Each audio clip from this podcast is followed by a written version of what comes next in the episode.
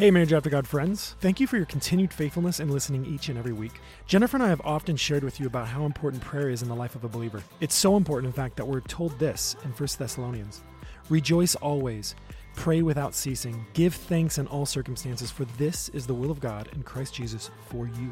It is God's will for us to pray, and we want to inspire you to begin praying for your spouse and marriage every day. This world hates marriage, and so does our enemy because he knows the power that your marriage is meant to have in this world. He knows that if you and your spouse are praying and chasing boldly after God together, that the impact Christ will have in and through you will be powerful. So we need to be praying more than ever before. Our heart is to encourage you, along with everyone who listens to this show, to be praying for your spouses and your marriages, to be strengthened, renewed, healed, prepared, and empowered to do the ministry that God has for you to do in this world together. So, Jennifer and I would love to invite you to join the thousands of other couples in taking our 31 day marriage prayer challenge. This is a completely free and fun way to build a habit of prayer in your marriage. All you have to do to join is visit marriageprayerchallenge.com and fill out the registration form. Once you do that, you will begin to receive an email every day from us during the 31 days to not only remind you to pray for your spouse, but we'll also give you various topics and prompts to help you know what to pray for. We dare your marriage to start praying like never before. Start the challenge today at marriageprayerchallenge.com. Hi, everyone. Thanks for taking a few seconds from listening to our dear friends Jen and Aaron Smith. We love what they're sharing here at the Marriage After God podcast. I'm Angie Tolpin from the Courageous Parenting podcast, where along with my husband Isaac, we weekly tackle relevant topics facing parents today from a biblical perspective and digging into the Word of God. Our mission is to empower and equip Christian parents to raise confident Christian kids in these unprecedented times. Enjoy listening to the rest of the Marriage After God podcast, and don't forget to check out the Courageous Parenting podcast when you're done.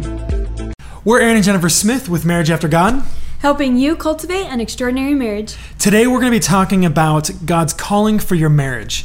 Lots of people think they have a calling or don't know what their calling might be, but we believe that there's six callings that every Christian marriage has, and we're here to share them with you.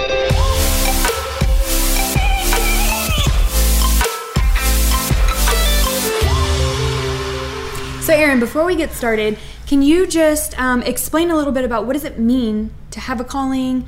What does it mean when you hear the word i have a calling on my marriage like so people understand what we're saying? So just growing up in the church we've all heard this idea of our calling and a lot of times it's our individual calling like what's god called? I'm a missionary? Am, am i going to be starting a church? Am i going to be a pastor? Do, am i going to be a worship leader? And there's all these like finite things that people might feel called to um, but when it comes to our marriage, do we believe our marriage has a calling? And we believe every marriage has a specific calling, a specific uh, purpose, a specific that God's purpose. going to use them for. Yeah, based in their unique giftings, mm-hmm. talents, um, position in life that God wants to use in those marriages for His purposes. But you know that might be vague for some people, and some some marriages might be thinking like, "Well, what's my purpose?" Mm-hmm. So what we thought we'd do is sit down and share with you six callings that we believe every Christian marriage is called to. These are callings that God has for your marriage today, whether you know what the specific calling is from God and you're in the ministry that God has for your marriage um, as a couple. Um, these callings are for every Christian marriage. There's more than this, but we picked out the six that we we love the most and that we've kind of walked throughout in our life. Um, and so this gives you a place to start in your marriage and say, okay, God already has a calling for us. We don't have to guess or we don't have to um, pretend um, we don't know or not know how to figure out where to get that calling. Mm-hmm. Um, you can actually start today and say, oh, this is at least we know these callings mm-hmm. that God has for us. That's really cool. I'm so excited to jump in. I just want to encourage you listening. Um, if you, as we go through each six, um, if you could just take evaluation of your marriage and see if you guys are already um, fulfilling these callings in your life, or if you're not, if these are areas that you're wrestling with or struggling with, then hopefully our encouragement today will help you um, step up in those areas. Yeah, and you can let us know in the comments um, what areas that you think you've already been walking in. You're like, oh, and you never saw them as callings.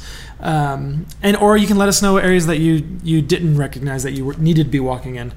Um, let us know in the comments. We like to read through those. So.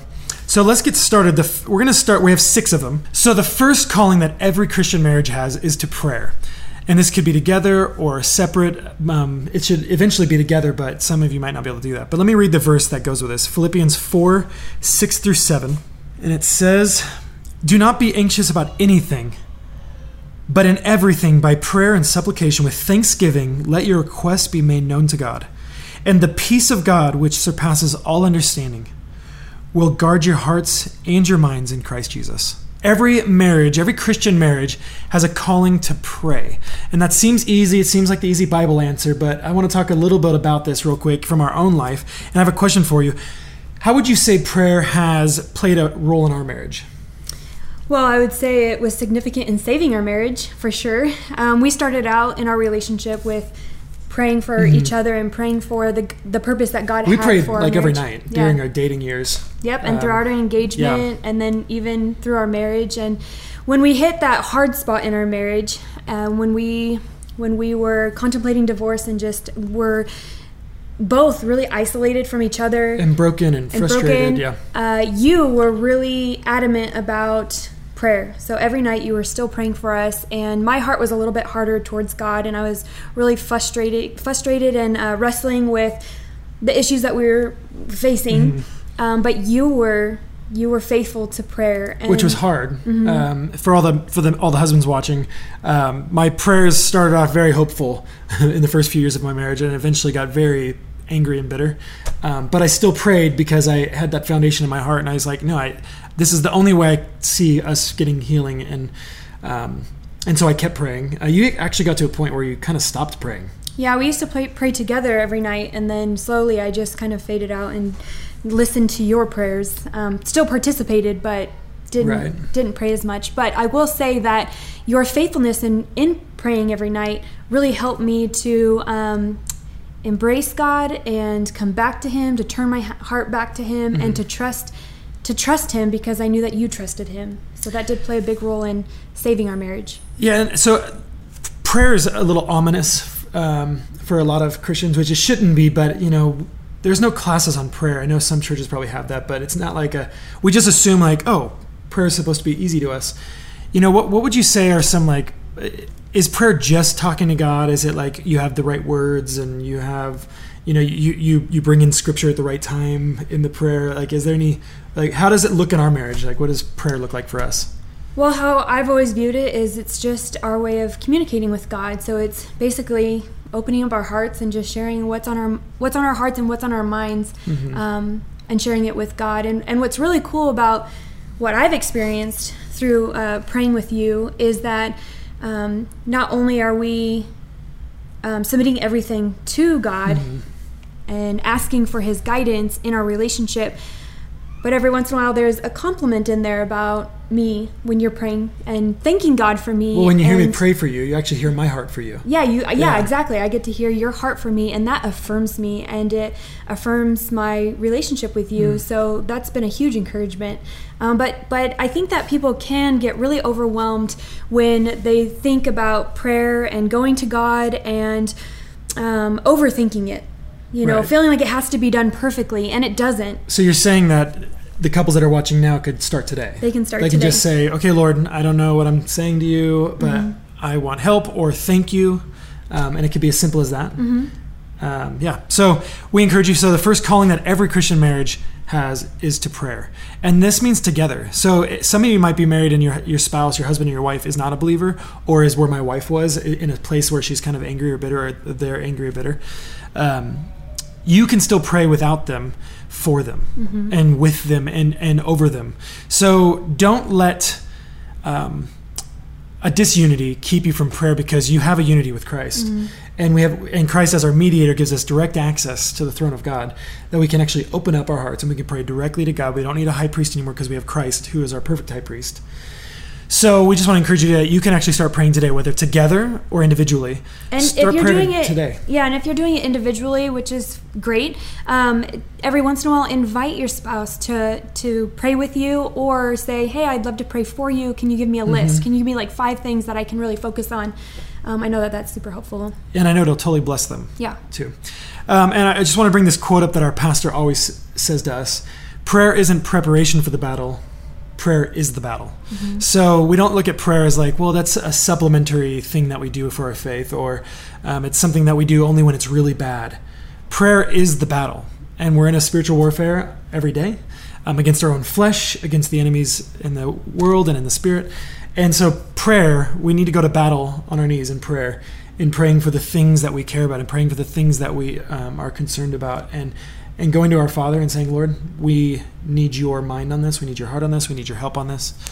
So prayer is the first calling that every Christian marriage has. Okay, so what's the the next calling that every marriage, every Christian marriage has? Okay, so the next one is love. And um, I want to share a scripture, but it's probably not the one you're thinking. Um, most people go straight to 1 Corinthians chapter 13, uh, which defines what love is, which is great. But today I'm going to share Matthew 22, 37 through 40, which says, and he said to him, You shall love the Lord your God with all your heart, and with all your soul, and with all your mind. This is the great and first commandment, and a second is like it. You shall love your neighbor as yourself. On these two commandments depend all the law and the prophets. So, contrary to you know how culture will tell us that love is a feeling and um, love is something that we um, fall into, fall into, God is saying that love is a command. He commands us to love Him, and He commands us to love our neighbor, or in this case, in regards to marriage, our spouse. Yeah, and so for all the marriages out there, your calling, our calling, is to love, not just love each other, because um, it says love your neighbor as yourself. That's the second and greatest commandment. Because my wife is my closest neighbor, I'm her closest neighbor. We practice loving our neighbors by loving each other well. And then the second part of this is that as a couple, we love the Lord with all of our hearts, mind, soul, and strength. Uh, so if you're th- sitting out there wondering what your calling in life is, this is an amazing calling is to love each other well and to love God. Yeah, and I just want to share that um, uh, because of the way our culture is very self focused, um, especially in marriage, we can get caught up in thinking that um, I can't love you right now because you're not loving me. And that can just cause a crazy cycle to happen. I know we've experienced it before. Yeah, and so in the beginning of our marriage, um, because I wasn't living up to the high expectations you had for me, mm-hmm. you would just withhold all of your love. Yeah. You would, so I would get really frustrated because you I, would tell me. yeah, I had all these expectations of like romantic love, and I these grand gestures of you showing me love, right. and I I relied on you to initiate all of that. And, and when you didn't do it, I didn't want to. Well, and you would you and you wouldn't initiate because mm-hmm. you were expecting like that's what my husband does. He's mm-hmm. going to pursue me and he's going to he's going to do all the loving, uh, and and I'm sitting over there thinking like my my my wife's not even pursuing me. Why would I give her love? Now we were both wrong mm-hmm. because we both were commanded to love each other.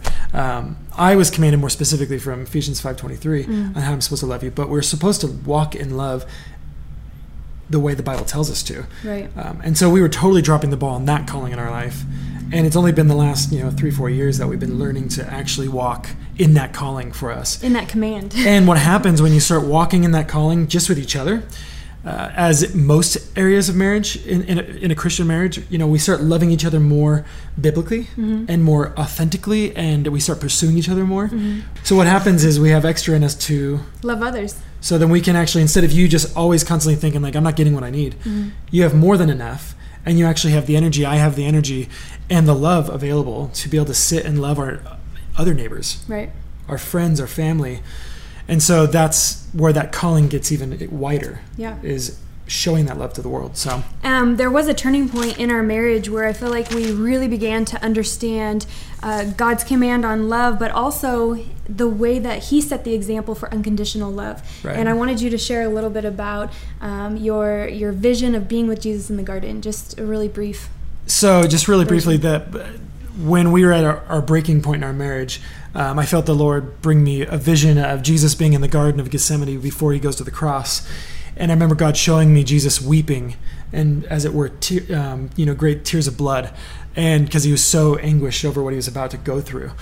And I'm, you know, we've all heard the story. We know exactly what, what it's about. We and we understand it. Um, but I feel like God showed me a, a, new perspective on it. Was and He was saying like, because in the garden, Jesus three times said, "Lord, let this cup pass for me. The cup of wrath essentially what is, is what he's saying. He knew what he was about to do he and knew he knew about, he was doing he knew yeah. who he was doing it for. Yeah who was he doing it for? His bride. Mm-hmm.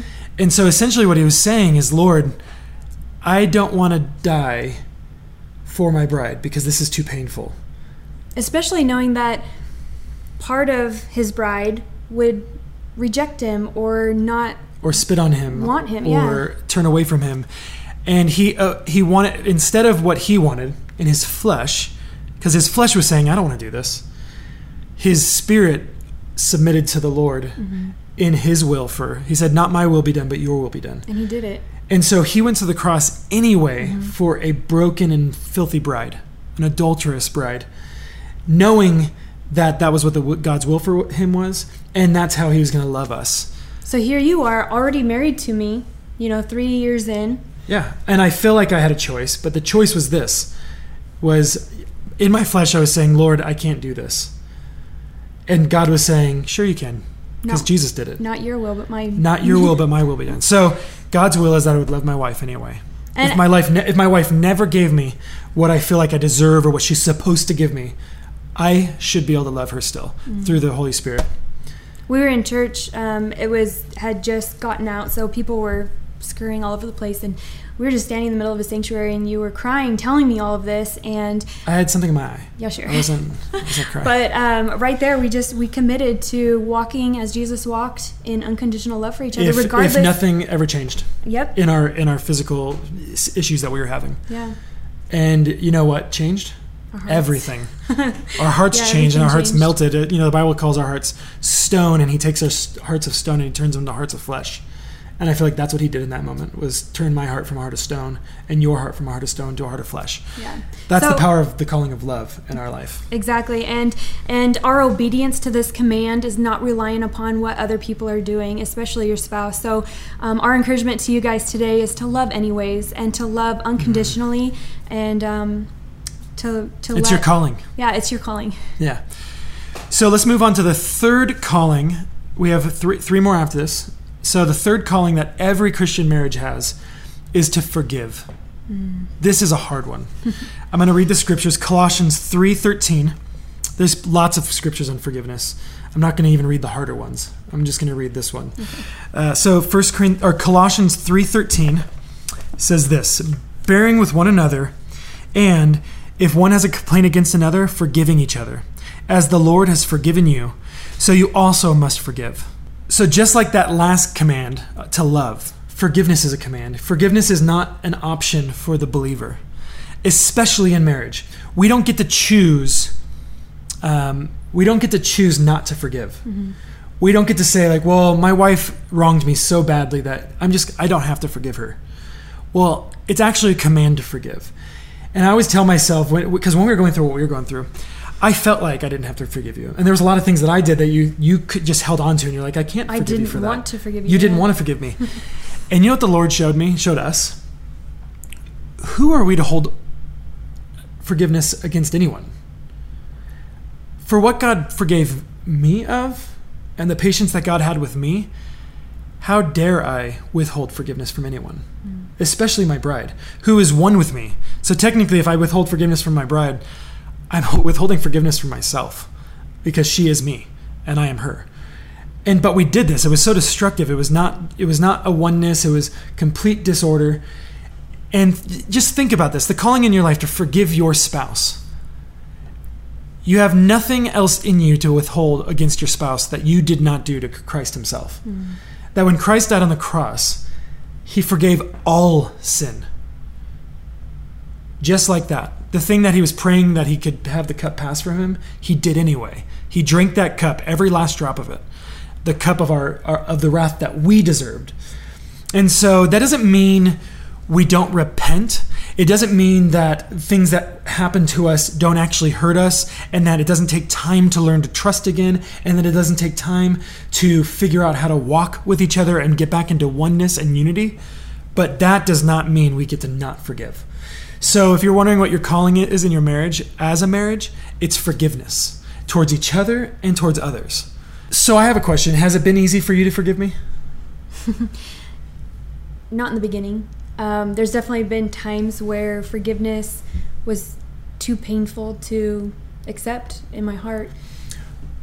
I just thought of something. What what was it that you were afraid it, it would mean if you forgave me? Remember there was there was something you used Do we to want say. to say what specifically we're talking about? In no, okay. there was something. th- There was a reason you withheld forgiveness, and you were afraid of me not changing. Yeah. You were afraid of like if you forgave me, Then you would just have the freedom to do it again, or right? And so you would just with you would withhold that forgiveness because you you used it as a tool to control. well, I wanted you The- to hurt like I was hurting, exactly. And so I thought if, if I withheld forgiveness, then you would feel the pain of not being reconciled. Right. So you were breaking this command in your heart because you thought that you you had the right to because of what I did. But in reality, we don't, right? Yeah, we don't. Like we don't have the right to withhold forgiveness from anyone. Um, there's another verse that's terrifying, um, and we'll put it in the comments in the description below. Um, but it essentially says, if you don't forgive, Your father won't forgive you. And that is terrifying. Yeah. So this third calling for every Christian marriage is is to walk in forgiveness. And to encourage you, um, what I've experienced with us is the more you practice forgiveness and your heart is motivated toward reconciliation, the easier it becomes because you have this bigger picture of what it means to forgive and um, why it's so so valuable for oneness in marriage. Right. So why don't we move on to the fourth calling that every Christian marriage has? So the fourth one is trust, and I feel like it goes hand in hand with forgiveness because in order to trust again, you have to be able to forgive and reconcile and experience um, oneness and intimacy again. Um, but I know that for a lot of marriages, trust is a big issue, and it's really hard once you've been sinned against or hurt to extend that trust and and rebuild it again. Yeah, and so I would encourage one thing um, is this is not a calling to just blindly trust. Like when I would wrong you and things that I was walking in, right, and I broke and I broke your trust. Your calling wasn't to just be like, well, I'm just going to trust you again. Your calling was to forgive me, mm-hmm. and your calling was to reconcile with me mm-hmm. and to walk with me as we grow towards oneness again and mm-hmm. heal, right? But what were you supposed to trust in? So the whole In time, no matter what, I was supposed to trust God. With what?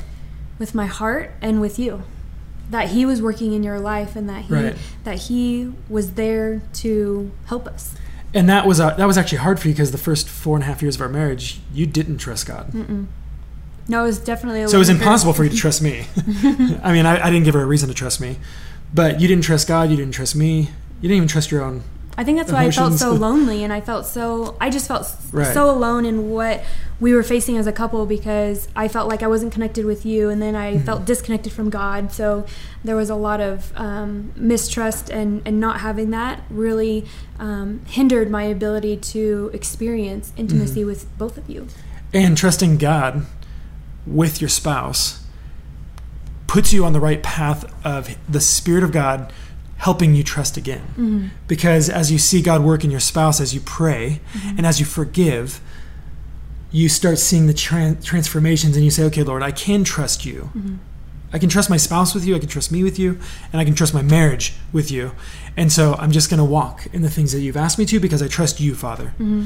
And a foundational verse for trust, and especially trust in God, is Proverbs 3 5 through 6. Trust in the Lord with all your heart, and do not lean on your own understanding. In all your ways, acknowledge Him, and He will make straight your paths. And I had to lean on this verse, especially um, in regards to our marriage, because I felt like I had all this understanding of what I should do as a wife and how I should respond to my husband, but I couldn't lean on my own understanding. Every time I was faced with this verse, I had to remind myself, I, I can't do that. I need to be able to trust God. Well, and your understanding kept you from being able to trust me, and kept you from trusting and- God because and you're like, I just from don't understand reconciling with you Right. because my understanding lacked um, the Spirit of God. the spirit of God. Yeah. It really did. And It was wa- yeah, selfish. It was very right. selfish. I, I was trying to preserve myself and protect myself instead of re-engaging with with you and trusting that God was going to well, and going us. to into us to a better into the Word of God and into prayer and actually battling for me and being my helper Mm-hmm. because you're just thinking like, no, I've been hurt, so I'm not gonna try. Yeah, there's this um, there's this picture that I see when I think about trust in a marriage relationship, and I hope that this encourages you guys. But it's this idea of all the the walls in a person's heart that we've built up over time. Every brick that is placed to build that wall will keep your spouse out of your heart, and the whole idea of oneness is to um, to understand each other and to know each other intimately and you can't do that unless you bring those walls down so this picture of taking these bricks down from these walls in your heart and building a bridge to um, close that gap and to um, allow uh, connectedness Right. bring you guys together Which could take a lifetime to break Mm-hmm. those walls down, but through the Holy Spirit could happen overnight. True. So we just we encourage you guys in your marriage to take up that calling of trust and trusting God with your spouse and your marriage and seeking his word on how you should live and how you should be and how you should act towards each other and towards outsiders. And and walk in that. Mm-hmm. and you'll see what will happen. Mm-hmm. you'll see like what we have experienced is freedom. Yep. Freedom from the bondages of our own desires our own misunderstandings our own sin. sin which brings us to the fifth calling for your marriage. And it is purity in Hebrews 13, verse 4, it says, Let marriage be held in honor among all, and let the marriage bed be undefiled, for God will judge the sexually immoral and adulterous. I did not do this. I totally broke unity with my wife often. Uh, I was I had dealt with pornography my entire life. I thought marriage would fix it, and it didn't. Of course, um, I'm sure a lot of you out there that are watching this could understand this. Uh, but I walked actually worse in it during the first few years of our marriage.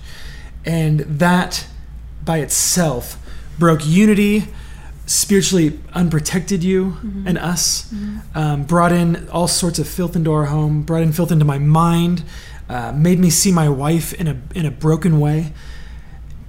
It encouraged you to have lack of trust with me, rightfully. It, it made it hard for you to forgive me rightfully. Made me not want to be with you. It made you not want to pray with me. so all of the other things that we've been talking about that are callings in our life, my daily decisions hindered from making it easy and possible for us to do.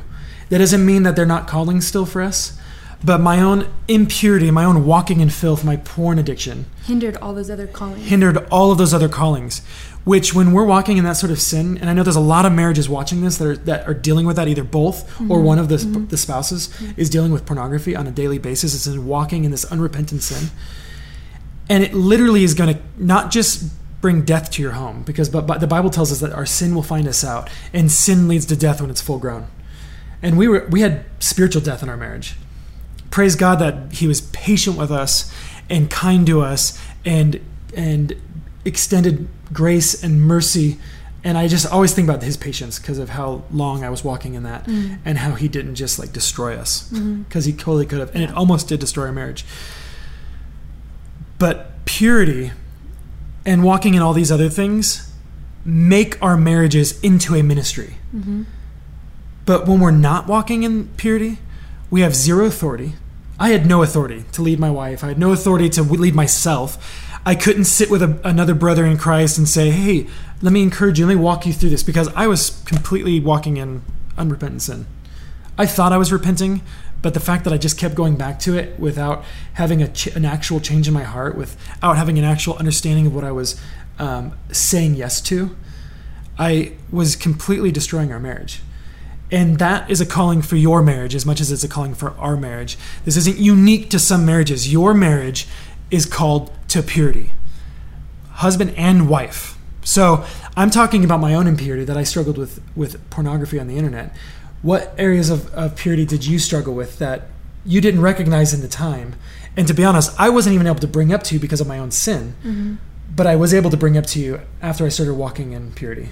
Um, well, the first thing I want to just um, share very vulnerably is that I also had my own struggle with pornography for a season, and I'm I'm sharing that because I know that there's wives listening, and it can be so hard to confront and admit that you're wrestling with this. And once you once you confess that sin and repent of it, you will find so much freedom. And so you need to you need to deal with it. But um, one of the other major um, impurities in my life was hiding the fact that I had a problem with food and using it whenever I was emotional, whenever I felt down or defeated, whenever I had a craving. Like I was so selfish with my with my desires for it and um, used it as a crutch. Anytime we were facing discord or disunity, I went to sugar, you know, anything that would make mm-hmm. me feel better. And um, and I knew that I was living in an unhealthy way, um, and I kept that from you because I didn't want you to point the finger at me or, or Mhm. challenge me or keep me accountable in any way. Well, and you thought I didn't have a right to anyway. 'cause of the way Yeah, when you walking. did try and step in and encourage me to be healthy, um, I wouldn't I wouldn't let you. Mhm. You'd use my sin as an excuse for your own. Right. Yeah, so that was this crazy cycle in itself of, um, yeah, uh, not being able to walk in the freedom that Christ gave both of us because we were stuck in Impurity. impurity. Yeah. So the fifth calling for your marriage is to walk in purity. And if you are struggling, or I don't even want to say struggling, if you're in um, these these prob- these problems, these sins, addiction to pornography, eating habits, things that you haven't submitted to the Lord and you're holding on to and saying this is mine, uh, you need to repent today and walk in the freedom that Galatians 5:1 tells us we have. For freedom, Christ has set you free. Stand firm, therefore, and do not submit again to the yoke of slavery. If you have the Holy Spirit living in you, you have the power to walk in freedom and purity. And as you're evaluating your life, I would also suggest that, you know, maybe it's not pornography, maybe it's not food, but maybe it's music. Maybe it's what you're mm-hmm. reading. Maybe it's the Yeah, maybe you love romance novels. Yeah. And you just you you dwell on those and you read them often and Maybe it's other types of websites that you're you're viewing online or maybe it's a bad shopping habit. There's so many different mm-hmm. ways that we can live impure lives and God calls us to a higher standard than that mm-hmm. and it's for the protection of our hearts for the protection of our marriages, for the protection of our families, that we live mm-hmm. pure lives. and in doing so, it makes our marriages ha- be able to walk in the higher calling that our marriages have, which is ministering to the world, which is doing the will of the Father. And when we aren't walking pure, we just we're, we're missing it. Mm-hmm. We, we cannot do that. It's the plank eye Yeah. effect. We the, the Bible doesn't say um, not to go take the speck out of your brother's eye. It says you can't see the speck in their eye clearly because we have a plank in our own. So the eye is the idea is that we need to remove that plank. We need to be walking in purity. We need to repent of our sin and accept the freedom that Christ has given us and the authority and power that He's put in us. Um, so let's move on to the, the, The last last, one. one. And this is a fun one for us, um, but it's also a hard one. It was a hard one for me. And for um, sure. and this isn't the an extensive list of all the the callings that every Christian marriage has, but these are the six that we chose for this podcast, this video. And so, what's the sixth one? So the sixth one is generosity, and I'm going to read 2 Corinthians 9 6 through 7. And it says, The point is this whoever sows sparingly will also reap sparingly, and whoever sows bountifully will also reap bountifully. Each one must give as he has decided in his heart, not reluctantly or under compulsion, for God loves a cheerful giver. Hmm. So, what do you have to say about that in our marriage? Well, I want to be honest with them and, and say that in the beginning of our marriage, I fought generosity and I didn't I didn't realize that I was fighting it. I didn't know that I wasn't a generous person. But yeah, when I said I wanted to start, you know, giving to our church or um, to some nonprofits, what what you what was your answer? So I um I I thought that, that by giving of my time was enough. I, I really believe that. And I remember you would tell me, like, I don't. Have, why do we have to give our money? Like, what, we give our time because we volunteered a lot at the different churches we were part of, and We also um, didn't have very high paying jobs, and what we did have, you know, went to um, our living situation. And I never debt. We were getting and out of debt at the time. And I just, I never felt like we had enough. And so to give away the little bit that we had was really frustrating to me, and I didn't understand why, why it was of importance. especially when we didn't have the things that a lot of our friends and married couples had. Yeah. Um, we didn't have our own home. Uh, we only had one car. We didn't have. When we did have an apartment, I remember going down to the thrift store to get a can opener or whatever Right. little thing that we needed to be able to. and we were doing all that live. for the purpose of getting out of debt. Mm-hmm. But in our mode of getting out of debt, I believed what the scriptures said about generosity and giving, Mm-hmm. and so we wanted to walk in obedience to that. So even though we were trying to get out of debt, we are like, we're also going to give to to give to the to what God's doing. And I will um, say that this is a huge testimony to uh, God's way of submission, because Mm-hmm. as your wife, I submitted to you in this um, in this call of generosity, and it actually changed me. It changed my heart. It changed my perspective and my view. Um, at first, it was Right. really challenging for me, and I complained, and I do feel bad about that still.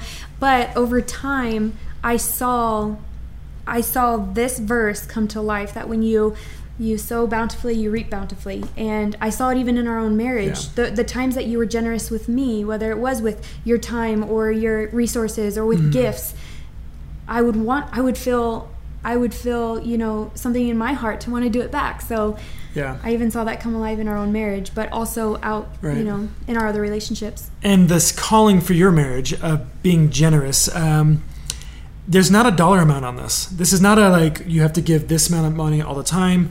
The the new testament specifically is very clear that god wants all of it. Mm-hmm. He wants to know that our hands are open and that whatever he puts in he can also take out. And so this isn't a prosperity gospel of like hey, if you put money in the basket you, money's going to come right back out to you. Sometimes that happens. But in many ways the the the blessing that we've gotten from walking in generosity just in every aspect of our life is having a healthy perspective on money uh, we don't crave money uh, we don't crave more money we don't seek Or things, wealth really. I mean, uh, just- I mean, even things, yeah, we, we see things as useful objects. We don't see them as things that are going to fulfill us. We, man, the, the amount of things that God's been able to do just through our little bit of generosity in other marriages' lives and other mm-hmm. people's lives in around the world has been a huge testimony to God's goodness in our life. And so what happens is God blesses us because we're all blessed. We're like everyone's blessed, right? It's just just Jesus Christ alone. He's the best gift anyone's ever been given. Mm-hmm. But even like just in our day to day life, the things that we have, recognizing that they're not ours, yeah. that they're used for His kingdom. So in your marriage, the calling of generosity, are you being generous with your home? Are you being, being generous with your cars, with your finances, with your time? Are you walking in a marriage in a, in a level of generosity where you just trust God and say, okay, Lord, we're open to what you have for us and we're going to do it? We don't know what that looks like, means, but we're going to say, Lord, this is your money. Mm-hmm. How do you want us to use it? Do you have someone that needs help in the church that you want us to, to bless? You know, is it five dollars to help someone with a, you know a meal? Is it twenty dollars for gas for someone? Is it hundred dollars to a missionary? It- Like it, it could be anything. And when you submit your heart to God in prayer and you tell Him, I'm yours and everything I have is yours, you will hear Him speak to you as Mm-hmm. far as that, that tugging on your heart to give in those divine moments where someone else is in need. He'll show you. Yeah, and he he does it all the time, and that's where our hearts are at. Okay, Lord, what do you have next for us? We we actually start the year off every year. God, how, how do you want to use this this year financially? Yeah. Um, It is a part of our goal Yeah. setting. So we hope you enjoyed these six callings that the Lord has for your marriage. Uh, we try and walking walk in these callings ourselves, and we hope that by you walking in these and, and chasing after these biblical concepts and, and callings for your marriage, that you'll be led towards God's greater calling for your marriage, whatever that may be, and that your eyes would be open and that your heart would be open into receiving what He has for you as individuals in your marriage and as a unit, um, as a as a as a whole. If you enjoyed this video, please hit the subscribe button and also hit the bell next to the subscribe button so you get notifications when we post new videos. Also, leave a comment if there are other callings that God has for Christian marriages. We'd love to um, be encouraged by that and see more. See you later. Did you enjoy today's show? Find many more encouraging stories and resources at marriageaftergod.com and let us help you cultivate an extraordinary marriage.